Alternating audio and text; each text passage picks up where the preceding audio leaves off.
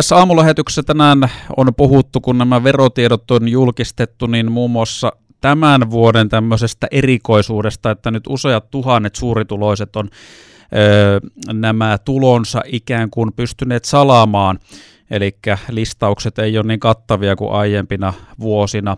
Nyt meillä on studiossa jututettavana pörssiyhtiö Keskisuomalaisen toimitusjohtaja ja Medialiiton puheenjohtaja Vesa-Pekka Kangaskorpi, tervetuloa.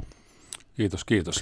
Sun tota, nimi tuolla Keski-Suomen eniten tienanneiden listalla löytyy. Se on ollut siellä useana vuotena aiemminkin. Sä et ole tulojasi salannut. Mistä syystä? No en ole nähnyt siihen oikeastaan mitään erityistä syytä ja sitten kuitenkin koin olevani jonkunlainen median edustaja ja suomalainen media aika vahvasti nostanut esiin tämän verotietojen läpinäkyvyyden merkityksen monessakin mielessä, niin olisi tietenkin vähän hassua, että Medialiiton puheenjohtajana salaisin itse tiedot, kun Medialiitto voimakkaasti ajaa niiden julkisuutta.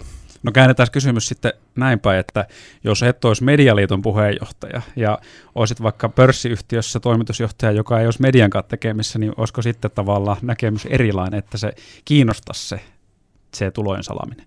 No jos muut olisi sillä, että mä ymmärrän hyvin sen, että on ihmisiä paljon, jotka haluaa salata ne tiedot ja, ja se on se on täysin ymmärrettävää, mutta sitten jos ajatellaan taas pörssiyhtiön toimitusjohtajana, koska pörssiyhtiön toimitusjohtajan palkat on jokaisen nähtävissä yhtiöiden kotisivuilta ja vuosikertomuksista, niin tavallaan siinäkin roolissa salaaminen olisi aika, aika haastavaa, varsinkin palkkatulon osalta. Mun mielestä tulojen läpinäkyvyys on, on tota, yhteiskunnasta varmaan merkittävä asia, jos nyt otetaan salamaan, niin se täytyy olla melkein kategorisesti, että niitä ei julkaista kuin oikeasti niiden osalta, joilla on yhteiskunnallisesti merkittävä tehtävä. Et nyt tämä nykyinen malli, jossa voi, voi aika pienillä perusteella salata, niin on vähän semmoinen puolivillainen, vähän hassu välimalli.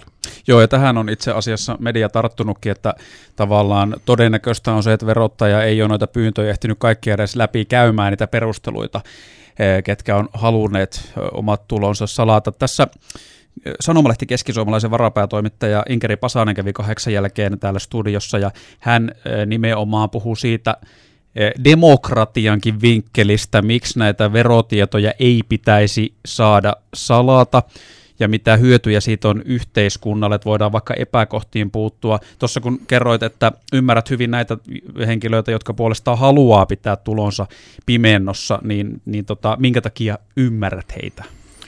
No kyllähän se keskustelu, mikä aiheutuu näistä, näistä verotietojen julkaisuista, on monesti aika kohtuutonta ja, ja keskittyy epäolennaisuuksiin. Minusta enemmän pitäisi pohtia sitä, että miten kova verotus Suomessa tosiasiallisesti on ja miten arvokasta on se, että Suomessa on näitä suurituloisia, jotka maksaa merkittävästi veroa. Että kyllähän tällä verokertymällä tätä yhteiskuntaa pidetään pystyssä ja pyörät pidetään pyörimässä. Että ehkä tässä verouutisoinnissa olisi mielenkiintoista tai mielenkiintoisempaa ja järkevämpää uutisoida se maksettu verokärki edellä näitä uutisia.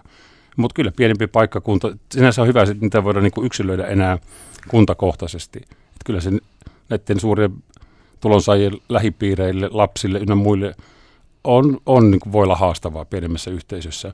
Toki kaikki melkein tietää ne suurituloisimmat, mistä ne tulee, ja Suomessa ne, se on läpinäkyvää, ne tulot tulee ihan oikeista lähteistä, niin mä en näe siinä niin suurta ongelmaa. Päinvastoin pitäisi olla ylpeä siitä, että osallistuu yhteiskunnalliseen vastuun kantamiseen verojen osalta.